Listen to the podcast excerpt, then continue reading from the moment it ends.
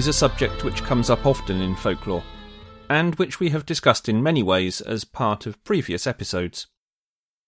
But the other end of the timeline, pregnancy and birth, does not come up anywhere near as frequently.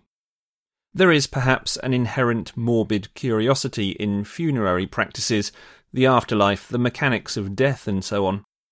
We are more naturally drawn to the darker subjects, the forbidden knowledge. Today on the Folklore Podcast, we attempt to redress the balance and look more towards the start of life. Joining me to do this is Jemma Nicholls, a mum of three children, an antenatal teacher, and doula. For those who don't know the term, a doula is a trained companion who, although not a medical expert, supports others through experiences such as childbirth and its associated problems. Jemma has recently decided to combine her lifelong interest in the supernatural and traditional beliefs with her other work and present a new workshop entitled Charms and Childbirth alongside her more standard birth services. I caught up with Jemma recently at a weekend charity convention for sci fi and gaming fans, yes, that does include me, to discuss the subject. So let's start by talking a little bit about your interests in folklore, which areas of folklore you're interested in, and how that came about. Oh, well, so I've always been interested in witchcraft and all those things. Um, since I was a, you know, a teenager and 13 and you go into WH Smith's and you find that tiny little spell book on the thing and you go, ooh, this is ever so fun. Um, and I'm a bit of an interest butterfly, so I kind of find it really hard not to find things interesting. But which that means I kind of like flitter around a bit and I go, oh, that's really interesting, and then that's really interesting. But witchcraft, folklore, and things like that are something I've always been interested in. And I was never really interested in babies until I had babies. However, that was six years ago now that I had the first one, over six years ago, almost seven. Um, so I've kind of melded the two things. And as soon as I had a baby, I was like, well, this is actually really interesting. Like, you know, how how pregnancy happens. And I mean, we all know that, but you know, how you go through it and then what happens when you give birth and what happens afterwards. And, you know, there's got to be more to this. And I've been consistently interested in that for about seven years. So these are the two things that I've just been interested in the most. And I thought, oh, I'm going to look for a, a book or something about about you know witchcraft and pregnancy. People have been having babies literally as long as there have been people and from before. So there must be something. Is there a book? And was not that I can not that I can find. There's a really good one called The Midwife and the Witch, which is by a chap I can't remember the name of, but that's a quite an old one. It's out of print now. Um, that's the closest thing I've found, and that is relatively thorough, but it's not got everything in it that I would have wanted. So now I'm just on this kind of mission of feeling like I've got to read every book from cover to cover because occasionally you'll just flip past something and there'll be like two sentences and you go, oh, there it is, but that's it for that book. And you just think, all right, okay, I'll move on to the next one. Then you know, it's just. So, did you make a kind of conscious decision when you fell pregnant with your first child to kind of take a very traditional approach to pregnancy and mm. birth, or did that develop later on? Well, it depends on what you mean by traditional, because our traditions now are, of course, very different to what they were. And at the time, I suppose you could say I was modernly traditional mm. in that I went to the midwife appointment and you, produ- you, you perform the ritual of having your blood pe- pressure taken. And you ceremonially hand over the pot of urine. You know, what, you know what I mean for them to Yeah. dip the stick in. Yeah. And um, so I was that traditional, which was fine for me at the time. Um, and it wasn't until after I'd had her, and you know, we'd done all of the having the baby thing. And then about a year after, I just thought, God, what a waste! You know, what? How, how silly! That was just that was nothing. That was not as important as it should have been. And so I started kind of looking into natural birth and you know home birth and stuff like that. And then that's when I had my second. And when I had my third, I was like, no, there's definitely there's definitely something else. There is a level that we don't take it to anymore. Um, so I went on a course actually when my first was about a year old, so six, five and a half years ago, um, to become a doula and antenatal teacher. They did an awful lot about the holistic side of it, so the mind and body connection, which is what we've lost a bit now. So now I would say I am more interested in the traditional point of view as the older traditions. And we've kind of moved on from this idea where, you know, hundreds of years ago, people would have said, no, more than hundreds of years ago, your mind and your body were intrinsically connected. Like, what affects one affects the other. That is the absolute truth. There is no difference between science, religion, magic, you know, it is all the same thing. That was, you know, there was this kind of, uh, what's it called? Yeah, holistic, I suppose, it would be the word. But you were one thing and it was all related. And then some very clever people came along and said, no, your soul and your body are separate. They're two things. And I really think that's done a lot of damage, especially in childbirth, because mm. now you're getting to the point where we've kind of gone down that road of your body and your mind being separate. And we're now having to, because the science is showing us the opposite, especially when it comes to having babies, it's showing us the complete opposite. And so now we're having to knit those two things back together again, which is proving to be quite difficult. And I feel like we can do that by revisiting what people used to do. Yes. Um, and, you know, some of it, if you're going to hold this bit of paper in your left hand and scratch your head with your right and do whatever, it's probably not going to make that much difference to how quick your baby's going to come out, you know.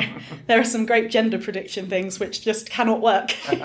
but, you know, it's that trying to find those things that people used to do that actually they just used to do them. And then we went, well, that's nonsense. That won't make any difference.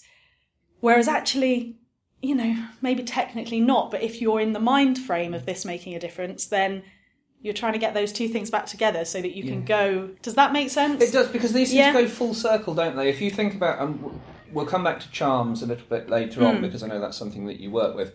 But uh, if you think about charms, for example, and you look at the old remedies and old recipes for charms, and they, they, they, they're using earthworms and they're using snails and things like that. Hmm. Yeah. And then you look at modern treatments, skin treatments, things for deafness, ear infections, and they're using snail gel and things Yes. like that because these components medicinally within that substance do work Yeah. scientifically as well as Exactly. holistically or Yes. traditionally or anything else. Yeah. So these things do go full circle. So Mm. thinking about the whole the pregnancy side first, um, up up to the birth, are the things that we still do ritually or without even necessarily thinking about it that still hark back to these older things? I think there are people are more kind of in my own little bubble, mm. in the bubble that I exist in. I think the vast majority of people still will go with I go to my midwife's appointments and then I go home. However, there's now obviously hypnobirthing, which is a bit more sort of mindfulness based, and that's become quite fashionable, mm. which is nice because it's helping people to in a mainstream way, in an acceptable way, to get those two things back together mm. again. Um, but in the slightly more hippie circles, you've got people doing. I'm not going to say blessing ways because that's a Navajo thing and that's their mm. thing, but they will do a, a mother blessing ceremony, which is like a baby shower, but is for the mother. Yes. That's the mm. she is the predominant focus. Yeah. And within those things, very often they'll kind of have some nice incense. They'll do some sort of clear the space. You know, very often people will sit in a circle, and obviously we know circles are very important in mm. you know everything. Um, and then there was one thing in particular that I thought was really interesting. There's one thing that a lot of people do in your um, in their ceremony, which they won't necessarily think of as magic or a charm or anything like that. You know, it won't be, but I think it definitely is. it definitely is. Because a lot of times there's a really popular thing where they'll get a thread and one person will wrap it around their wrist and pass the thread on. Um, and you've all got it wrapped around your wrist. Then you cut it and you might say something that you are wishing for the person when they have their baby. So you'll just say that as you're wrapping it around, pass it on. You cut the thread and you tie it on. Um, the pregnant person does that as well. And then you don't take it off until you hear they've had the baby safely. Or people might have a candle each and they'll be given it and you can like decorate the candle at the thing. And then there'll be one person charged with saying, right, the mum is going to get in touch with you to tell you that she's gone into labour. When she tells you that, it's your job to phone around everybody else, and everybody else lights this candle. Now, people are sort of thinking now, oh, yeah, that's nice. Well, that's magic, in my opinion. Like, Yeah, that, yeah, you know, that, that's exactly what. Um, there's a really nice. I don't know. You said we'll get into charms later, but this that one in particular reminded me of a um, French one. I'm just flicking through so that I get it in the right place. Um, so it was a French charm, and it was some nuns used to do it. And they would definitely say that this wasn't a charm. Uh, however, they used to. Where's it gone? Where's it gone? Oh, yes. So there we go. Uh, the Ursuline nuns of Quintin, I think. So when when she, a pupil of that particular school would marry and enter an interesting situation, which is what we're going to call pregnancy, apparently. This is why it's so hard to find anything. They won't say pregnancy. It's an interesting situation. Um, the nuns will send her a white silk ribbon painted in blue with the words Notre Dame de Deliverance Protégez-vous written on it. And before sending it off to the ex pupil, they touch it to the reliquary of the parish church, which, which contains, and in the book it says a fragment of the Virgin's zone. I don't know what zone means. I think that might be a typo. Anyway, but they touch it to the reliquary, and the idea being that it's touch that, so it's passing the power on to you. She would tie it around her waist then until mm. she until she had the baby mm. as a kind of you know it's touched this place and all these people are wishing me well and this is the symbol of that which i find that really similar to that mm. tying the thread thing or lighting the candle Yeah, thing. yeah. it's that remi- remembering that everybody who was with you then and who you know is supporting you is there sort of thing. Is it possible that that's referring to the Virgin's womb or birth canal? Possibly. Possibly, if by zone they mean yeah you know, it's just a parts um, of the female body that are Possibly. We could call it the zone, you couldn't we? They, they, they, they uh, can't, if they can't zone if they can't say can't pregnancy, say pregnancy, then they maybe certainly can't say no that. Yeah. definitely maybe, maybe that to would be an interesting reliquary i'd like to go and see that one And those threads are important uh, and interesting too because I'm thinking about uh, the importance of thread in folk magic and in cultures around the world. For example, I think Romanian folk beliefs connected with pregnancy say that you shouldn't spin or do any spinning kind is of a really yeah while a woman is in labour because that means that the baby will be tangled in the umbilical cord when Yeah. it's born. and there's a lot of things about knots being untied Yes. um yeah so in you had i was listening to your slavic witchcraft one the other day yes. Um, and I think this is quite similar in lots of places, like you say, doing this kind of knotting activity was a lot of the time actually through pregnancy as well, not just in labour, um, would be a, a no no. So in Slavic, I think they Yeah. don't, they wouldn't um, spin, but Yeah. you can weave. Yes. Weaving yes. is fine. Like Yes, that's because that's connected to yeah, life anyway. Exactly, and you're it? weaving Yeah. the thing, which is something that I'm going to be Yeah. doing in antenatal classes soon, which will be fun. And similarly yeah. as well, in, I think Bulgarian and other and other folklore, they, the thread is important then as well as part of the wedding ceremony. um, because Mm, yeah. it's also a fertility symbol. So yeah, still and all of the connected to- embroidery that people do Yeah, that means a certain thing, and then Yeah. you know you'll get dressed up in all of this Yeah. wonderful stuff. But yeah, you shouldn't shouldn't spin. Don't tie any knots. it's just yeah, um, and the thread's always red as well. Yes. or most Yes, yes, ordinarily. or red, or red and Yeah. white. Yeah. So yeah, yeah. there are lots of underlying connections. Aren't Yeah, there, in there are lots of similarities well? and things. Absolutely. Um, so move on from the pregnancy to the birth process itself. What Yeah. folklore do we find associated there? now? Well, it's it's a really it's really interesting, isn't it? Because um, what you would I was talking to Tracy earlier, and what you would think of as folklore now as a magical practice wasn't at the time. That is, you know, it was obstetrics. this was science. You know, this is what you do to make that baby come out safely and happily, and everybody's good.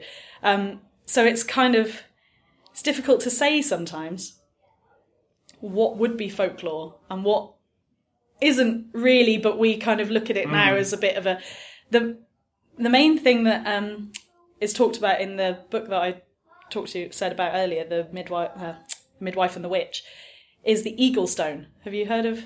No, go on. Okay, so an eagle stone is um,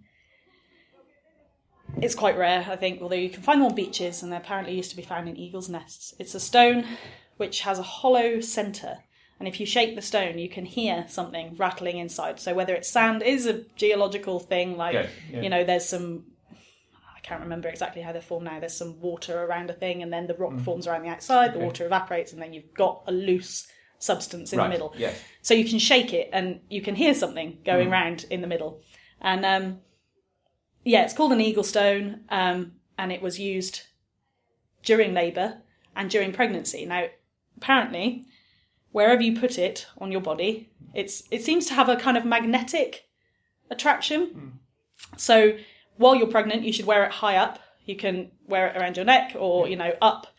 Or just keep it up because you're trying to keep the baby in. You don't want the Right. baby to come yeah, down. Like you want the baby up. so you would wear it up, and then when you go into labour, um, there there's so many letters and things where people just mention this, like, oh yeah, um, the baby wasn't coming fast enough, and then we realised she still had the eagle stone around her neck, so we obviously moved it down, and then the baby came out. You know, so you would tie it around your thigh, close down, or just move it down, draw the baby out, but. You absolutely have to then move it back up once the baby's out again Okay. because there are also some letters which say that well which talk about people having died because because the eagle stone was still down they'd forgotten about it. So the baby came out everyone went oh isn't this wonderful? Completely forgot about that. Hemorrhage you know every, and everything. So they kind of blame that and then or there's some where they say oh and so we moved it up again and then it was all okay. It stopped. And so that's know a what really the origin for this is? Where this? It's a really- it was a bit it's kind of um let me have a look. I've there's so much of it. I mean this is just uh i think the main thing that i found nobody seemed to really say exactly where it came from but the main thing was that because the stone had something in the middle of it it was like a pregnant stone Right. um, it's also made out of um, something which is it hematite, hematite normally. I think it's got a certain makeup to it. I was like, well, that's kind of magnetic. It's like a metallic sort of stone, so I, you know, it's got that magnetic sort of property to it. Um, but where it really came from is not mentioned it's like most of you know, folklore, yeah, it is. It- but people were is- so so convinced about this um, that if somebody had one, that you would never have it at home because people always wanted it. You're like, oh, oh, such and such has borrowed it. Oh yeah, you can lend it on to such and such. You know, what I mean, it's just this thing that was just like, yeah, okay, yeah, I've got one of these things, and I'm just going to keep giving it out to other people. You know, um, so yeah, that's a that's a really huge one, and as you say about knots as well, like go round and untie all the knots in the in the Museum of Witchcraft's album. You know the songs. Yes. Yes. Have you heard that one? Yes. The the King Willie. Have you heard? uh, a while ago. I yeah. So that one's really interesting about and because the story of this one is that um, King Willie has a wife and his mother does not like this wife, hmm. and so she can't have children. She just, you know, every time it just goes wrong. Hmm. That's every time. And the story takes place, the song takes place when his wife is in labour and the baby will not come out. And she's in labour for days and days and days. And King Willie keeps going to his mum and saying, Come on, can I, she, they know that she's done something. That's the song, that's part of it. Hmm. So they know that she's been up to something. He goes, Please, come on, can you just let her so that she can do something so that she can have this baby? And she goes, No way, she's going to die and you'll have to marry someone else. Haha, you know. So they trick her. He, this is typical, isn't it? His wife has to tell him what to do, even though she's, you know. So she says, go to the market, get some wax, make it look like a baby, give it two eyes, take it to my, take it to your mum, pretend it's the baby, and say, oh, do you want to come to the christening? And uh, she'll be so surprised that she'll say, well, who, you know, she'll tell you what happened, and then you come back and do that, and it'll be fine. So he does that, and the his mother says, "Well, who undid all the knots in her hair that I put there? Who took out the, you know, comb? Who killed Yeah. this? Who did that? And she, Yeah. who unlaced her shoe? Yeah. So he goes, right, okay, so he goes back, combs out all the knots of hair, unlaces the shoe, you know, and all of that business. So there's a lot in that about untying knots and, uh, yeah, so You've got to wonder, haven't you, how the evil stepmothers and things in all of these stories got to the position of power that they have when they're always tricked so easily at the end. yeah, you'd think, wouldn't It's you? like, and "Oh, like, it's a bit of wax. it's a bit of wax eyes that you've It's a baby. it must be. How does this come about? I know. It's a good job, though, isn't it? So- It is. Willie, he sailed over the raging foam. He's wooed a wife and he's brought her home. He's wooed her for her long golden hair. His mother roared out a mighty care. And a weary spell she's laid on her. She'd be with child for long, and many's the year. But a child would she never bear. And in her bower she lies in pain. King Willie at her bed, Eddie do stand, as down his cheeks salt and tears do run. Back to his mother he do run, and he's gone there as a begging son. My true love has this fine noble steed, the like of which you ne'er did see. And on every part of this horse's mane, there's hanging fifty silver bells and ten. There's hanging fifty bells and ten. This goodly gift shall be your own. If back to me own true love you'll turn again, that she might bear her baby the child shall never lie to be, nor from sickness will she e'er be free. But she will die, and she will turn to clay, and you will wed with another maid. Sighing says this weary man, as back to his own true love he's gone again. I wish my life was at an end.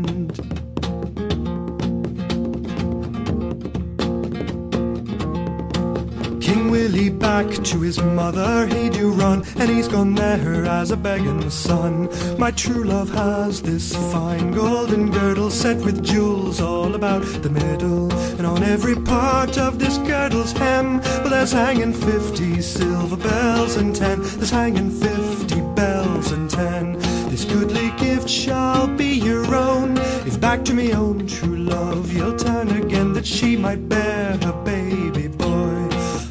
Ah, she'll never lie to be, nor from sickness will she e'er be free. But she will die, and she will turn to clay, and you will wed with another maid. Sighing says this weary man, as back to his own true love he's gone again. I wish my life was at an end.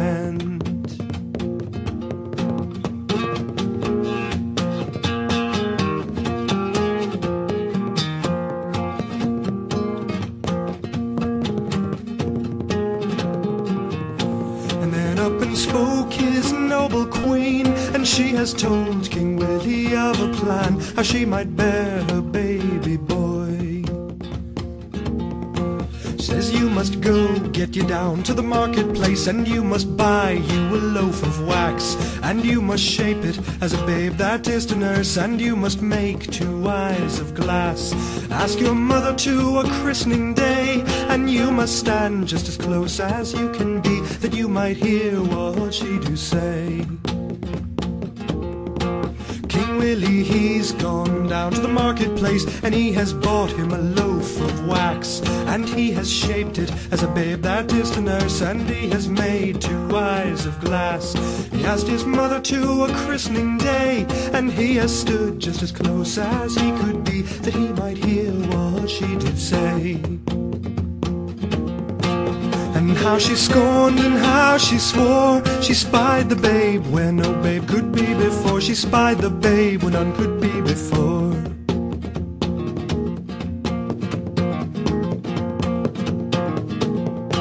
Says who was it who undid the nine witch knots braided in amongst this lady's locks? And who was it who took out the combs of care hidden in amongst this lady's hair? Who was it slew the master kid that ran and slept all beneath this lady's bed? That ran and slept all beneath her bed. And who was it unlaced her left shoe? And who was it who has let her lie to be that she might bear And it was Willie who undid the nine witch knots braided in amongst this lady's locks. And it was Willie who took out the combs of care hidden in amongst this lady's hair. And it was Willie the master kid did slay. And it was Willie who unlaced her left foot shoe. And he has let her lighter be. And she has borne her baby son. And prayed to the blessings that be them upon. Pray to the blessings them upon.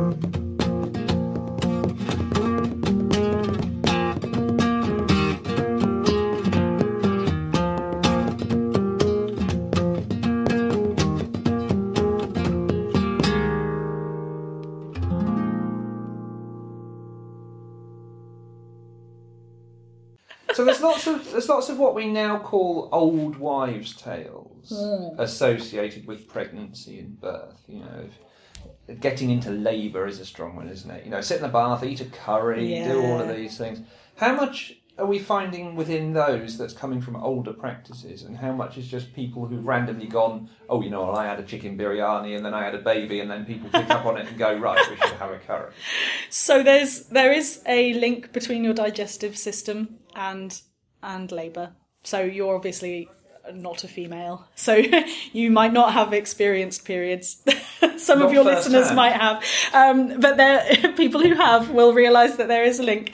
And um, so the curry thing, if you and also with castor oil, which you really shouldn't do, and please don't anybody take this as an induction tip because it isn't. So if you feel like you need to have this baby, you can induce labour with castor oil, and and a very hot curry will do kind of the same thing. Um, it's not always going to work, obviously. Um, it's probably going to work if you're ready to have a baby anyway. But there is a link because what your digestive system does, it's all in the same sort of place. If your digestive system is having problems and is working very hard and kind of, you know, contracting back and forth, it can affect your uterus, which will start to kind of do the same Right. thing. Um, castor oil works very well for that, but it is quite dangerous because the baby's often not ready to come out. So just just don't. okay. Um, so with a curry as well, curry is kind of like a castor oil light. It won't work if you Yeah, don't if yeah. you're not ready to go anyway. But But these Yeah. these principles are based on you go back to the seventeenth century healers and midwives and and wise women who are who are doing midwifery. They're working in sort of similar ways, but with different materials. You know what? I think a lot of a lot of midwifery at the time, uh, well, way back, would have actually been more about just letting people get on with it. You know, there's a bit more. I think, obviously, we can do a lot of things now which you couldn't do at the time. There are a lot of people whose lives have been saved by modern technology. So I'm not saying that we should just completely ignore all of that. Um, but for instance, now we can very accurately date a pregnancy at the time. Well, would anybody have worried about inducing labour because you didn't really know when you were pregnant? I mean, you could take a guess, but that could be weeks apart. So you probably didn't have that level of like interference. A midwife would sit back and come and listen to the baby, maybe, maybe have a little bit of a feel, tell you where the baby was. Um, but generally, they were quite sort of hands off, I suppose, really. There was no, unless something went demonstrably wrong, and you could say, this is now wrong and we have to do something. I don't think there was this urge that people seem to have now of, well, we have to leap in and we have to save the situation when there's not really a situation to save. Yeah. Does that Yeah. make sense? Absolutely. Um, but it was also a very sort of um, communal affair as well, I suppose. So you would have the midwife, who was a very trusted person, but you'd have lots of other people as well come round, and that was a bit suspect for accusations of witchcraft Yeah. as well. so yeah, Do you do you find that modern? Before we move on to the, the kind of um, the more natural side and, and the work that you do with that, just thinking finally with with the kind of modern examples of, of tradition and ritual that are associated with pregnancy and birth, like you mentioned, baby showers, uh, Yes. for example, which was a very American Hmm. uh, undertaking at one time and has now become more common elsewhere as well. Do you find that that happens quite a lot? That these practices that used to be geographically quite distinct are now spreading more in the same way that other bits of folklore do. Um, in terms of the baby shower and how it's come over. Yeah, and Yeah. anything else like you know. yeah, and I think people feel a real lack as well of things like that. Hmm. So it has come from America. The the whole baby shower thing. But have but- we have we now started to adapt it as a different? I expect I here? expect probably. You know, I've never actually been to a baby shower. I've been to the mother blessings or the Yes. you know Yeah. Ceremonies like that. Yeah. But I've never been to a baby shower. But then that's I suppose that's the people I kind of choose to be friends with Mm. Yes, and stuff yeah, will yeah. be interested in different things. But you know, I think I think people wanted they probably just they wanted something which we didn't have anymore. Hmm. We didn't have this thing where everyone would get together and however much I feel that the baby shower is a bit of a commercial thing. I know we've got to buy presents and we have to give you presents and there's lots of balloons and stuff like that. So, however much of a consumerist nightmare that may be, um, it's still people coming together and doing something nice Yeah. for the mum and her baby. You know, so I think people, you know, I don't blame I don't blame people for having brought it over and gone, oh, actually, that's a good idea because before that, well, what was there? You know, Yeah. You know, it's so. So yeah, I suppose it all travels around, doesn't it? And then And it someone have a good idea, and it? It happens with everything that uh, you know. If there's a ritual to be had, if there's a tradition to take place, then you can consumerize it. And Yes. that's just part of modern life. there is, And yeah, you choose is. to buy into those things or you don't, Yeah. depending on what Yeah. you do. So, looking at what you do with this, Hmm. which is a different way of looking at this sort of acquired knowledge and things, talk a little bit about the workshops that you're starting to put Yeah, together so- based on this. I I'm doing a kind of a charms and childbirth workshop. So I personally feel like we mentioned the weaving earlier and um, how that is still allowed while you're pregnant. you're allowed to do that. That's fine. Um, now I find mindfulness and meditation quite difficult to just sit and do that, and I know that I'm not the only person. So what has I I firmly believe that what's put me into labour twice now has been doing craft. The both times I've gone into labour naturally, I've been in my house and I've done some crochet all day, and then I've hmm. gone, oh, I'm having a baby, and I honestly feel like it's that relaxed, completely relaxed, and just like one after the other, one after the hmm. other, keep doing this, you know, and you're just repetitive, and your mind wanders, and you just completely relax, and then you know things happen. It's not mm. going to start a labour if you're only like 20 weeks pregnant, but when you get to the end. So, what I thought was, you know what, we can really try and use that because I know there are some people who can't just sit and relax, you know, because you just think, I just want to do something. If you've got something to do with your hands, then you mm. can sort of enter a, another state. Mm. So, I started thinking about that and then I was like, oh, well, there must be things you can make. So, it came out of that sort of thing. well, what can we do where we can sit around, talk about things, and people don't have to look each other in the eye and tell their feelings because that can be quite sort of daunting. Yeah. You can look at what you're doing, you know, and I, I kind of started looking at a few charms and stuff. You got the Rowan crosses and um, and the you know the girdles that you would write things on and put around. Um, what else have you got? boar's teeth. I was going to make those out of clay. You've got the kind of breast shaped pots and Yeah, things like that. yeah. So I was like, oh, we can do lots of clay work. We can do lots of things with with thread. Um, and then I thought, well, actually, lots of people might be interested in this, you know. So I opened it up so that it doesn't have to be just pregnant people at all. Anybody can come and do this. So the idea of it is that we will just talk through a few of the charms that people have made previously. Um, a few of the kind of talismans. We're not making them to be actual functional things because that obviously takes a lot more effort.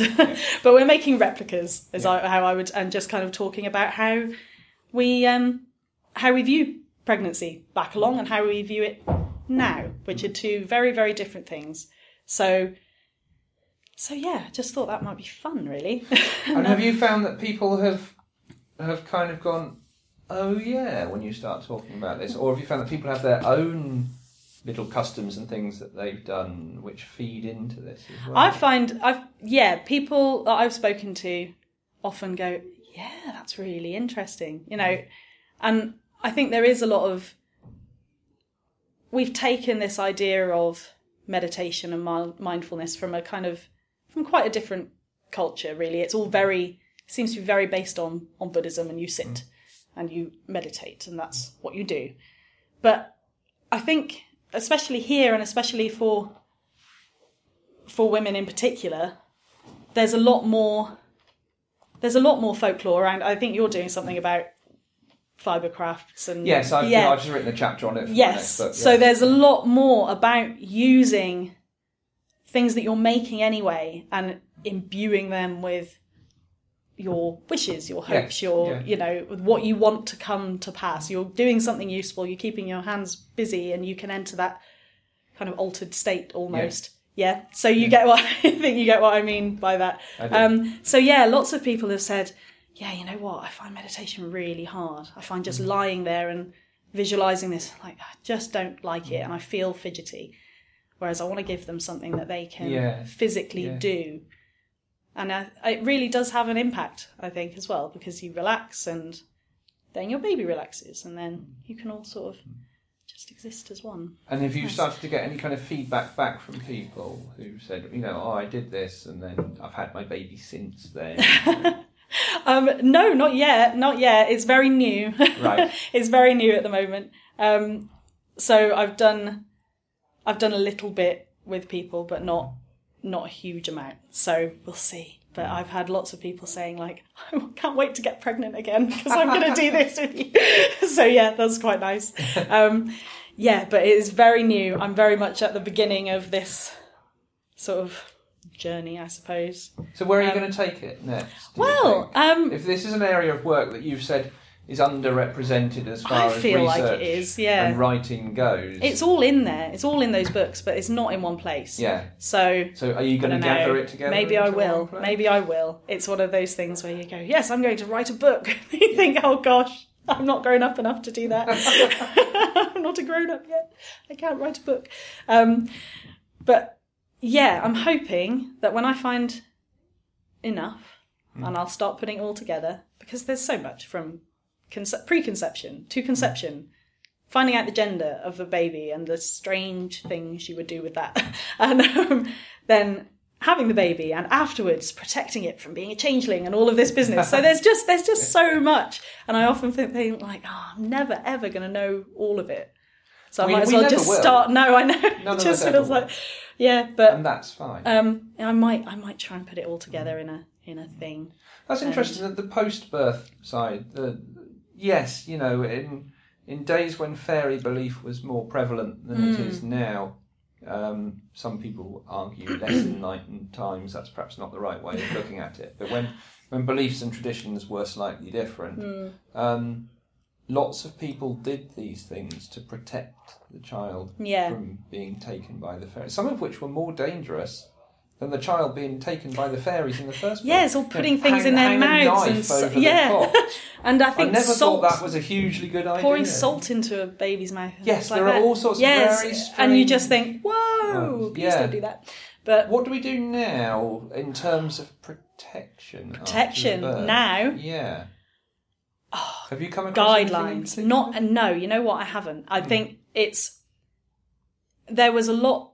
What I've been discovering recently about protecting babies and stuff, it, it hasn't been so much from fairies or supernatural forces in particular. It's been from people. There's such a there's such, and this is probably the same with accusations of witchcraft in particular all the way through. There's so much jealousy and envy which drives it, um, which you can understand really because you know now when we're when we've got such a kind of cultural narrative of overpopulation kids are a pain you know? Uh, this is how our society views children as a complete pain and they're a waste of resources and this is awful. Um, go back five or six hundred, seven hundred years and really a necessity. Like if you do not have children a you've failed as a married couple particularly you failed as a wife you know? Um, you've just you've just generally failed as a woman. If you do, if you don't have kids or if you all of your children die, you know people will feel sorry for you. But that is that's mm. bad, you know, and consequently, then there's a lot of ways that you could be seen as jealous of people mm. who have got children, um, because children were important. If you don't have kids, then you are going to get old and mm. there is nobody to look after you. You, you know, you can't continue to contribute in that way. Well, look, I've had children, so so there's so much. Yeah, there's more protecting from other people, Yeah. ill wishing, Yeah. rather than you know mystical beings sort of thing. Yeah, um, fairies do get jealous though. Yes. So yeah, Yeah. Mm-hmm. there's there's a little bit about that, but mostly it's protecting from other people. Yeah, Yeah. Is, it, is it still? Do you think the case that you know we had three, four hundred years ago there was a lot of prejudice Hmm. against people for various things. Yes, you know the woman failed if they didn't have children, for example, that sort of thing. But do we f- find that there are still now prejudices in the same way but different? I'm thinking, for example, about things.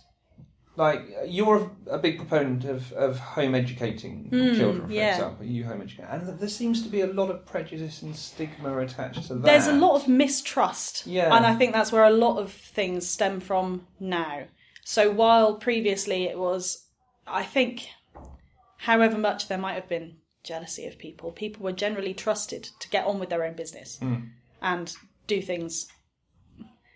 I suppose it's easier when everybody does things much the same way. So outlying people were stigmatized as, you know, I'm telling you this as if you don't know, but you know what I mean. So obviously there's always been that, well, you're breaking the status quo. But I hmm. genuinely think that people were generally trusted to discipline their kids how they wanted. You know, hmm. everybody would. You know, whereas now there is very much suspicion, Mm. I think. And if you don't know what's going on behind that closed door, then it must be something mm. odd, you know. And so there's a lot more.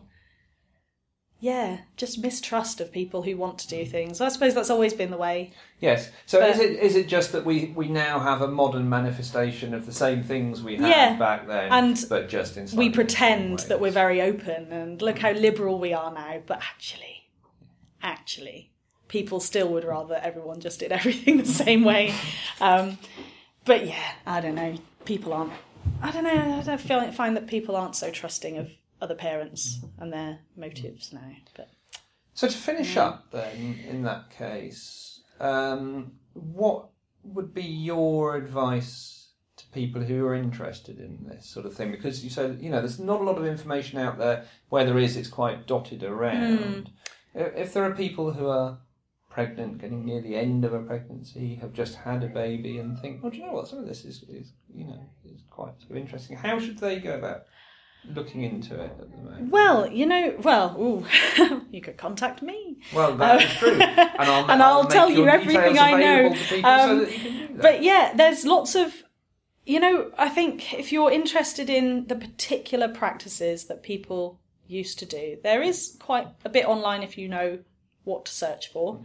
Um, although when somebody asked me previously, oh, you, before I started looking into all this, uh, have you got any um, ideas? Somebody wants to do a, they want to do a little something to stop them miscarrying, and I was a bit like, oh, no, you know what? I don't. And I looked through every book in my house and I was like, there's nothing here. How is there nothing here? So I kind of didn't know what to search for to start with. But now I've kind of narrowed it down. So there is there is stuff that you can search for online if you you know, but if you want to know the exact things that people used to do, then you're going to have to look at, at old older books. More modern books I find don't really include it. And I think that's what I was saying earlier. The modern viewpoint is that children are a bit of a pain. and so people tend not to write it in so much. Um, I don't know, but I've found a lot more in older books. Um, so if you can get hold of any books, then obviously do that. It is tricky. I'm finding not an awful lot online. So if you can get a physical copy of a few books and if you can get a copy of that Midwife and the Witch book, that's a really great one to start with. I'll maybe get you to make a few suggestions Yes. things that people might like to look at, and then Yeah. can make them. Um, it's more the more the sort of not technical, yeah, technical, I suppose. The more sort of like non. This is a non-fiction historical uh, perspective on things, and then you'll usually find a bit more in the kind of slightly more academic Yeah. works rather than the how-to books. If you see what I mean, Yes, does that make yeah, sense? Yeah. Um, yeah, other than that, I think if you're interested, so that's if you're interested in the actual things that people used to do, if you're interested more in knitting these two worlds back together again, then there are a lot of doulas around who are trying to do that, and they might not be doing it in a folklore way or a well, let's go back 600 years and find out what people used to do then. But they're doing a lot more about getting your mind and your body to work together. And so, you know, if that's what you're interested in, have a look for a local doula and uh, they'll help you out for sure. Excellent. That's been really interesting. Thank you, Jemma. It's not an area that I, I think um, comes up for discussion very often, so it's it's really good to be able to cover it in a little bit of detail. And I think the best thing to do now is for me to keep nagging you until you write a book. Maybe I will. So Go on let's then. Yes, that. please do. All right then. All right. Thank you very much. You're very welcome. Thank you. Thank you. My thanks to Jemma for taking some time to talk about this underrepresented area of folklore. To find out more, please visit the guests page on the Folklore Podcast website, where Jemma's biography has links to her online spaces. As we approach the end of season four of the podcast, I'd like to take a moment to once again thank all of you for your continued support. Although there won't be any more interviews or scripted content until the new year, you will be able to continue to listen to new episodes drawn from my archive of recorded lectures. In the meantime, production will begin on season 5. Watch out too for announcements of more content and projects to come on the web, on the podcast feed, and as exclusive content for our valued Patreon supporters. Remember, without their support, the podcast would not continue.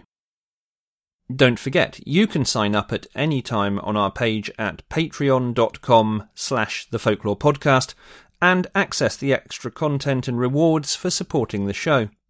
You can also click the donate button on the podcast website front page to go to our online shop and make a one-off show of support. Thanks for listening. See you next time. The Folklore Podcast is written and presented by me, Mark Norman. To find out more about my research and writing, visit www.facebook.com slash marknormanfolklore or on Twitter with the handle at Mr underscore Mark underscore Norman. Research assistance is provided by Tracy Norman. Visit her website at www.tracynormanswitch.com to follow her historical research and projects. The Folklore podcast will always be free to listen to and tries to avoid annoying advertising or sponsorship messages, but it cannot sustain itself. We are grateful for the support of all of our patrons who, for as little as $1 a month, earn themselves great rewards whilst ensuring our future. For more details, please visit www.patreon.com slash the folklore podcast. If you cannot support us in this way, please share the episodes on your social media and leave positive reviews. This really helps the audience for the podcast to grow. Visit www.thefolklorepodcast.com for more episode and guest information, to buy from the web store, or to sign up for free newsletters or get in touch. The Folklore Podcast theme music was written and performed by Gurdy Bird. Thanks for listening.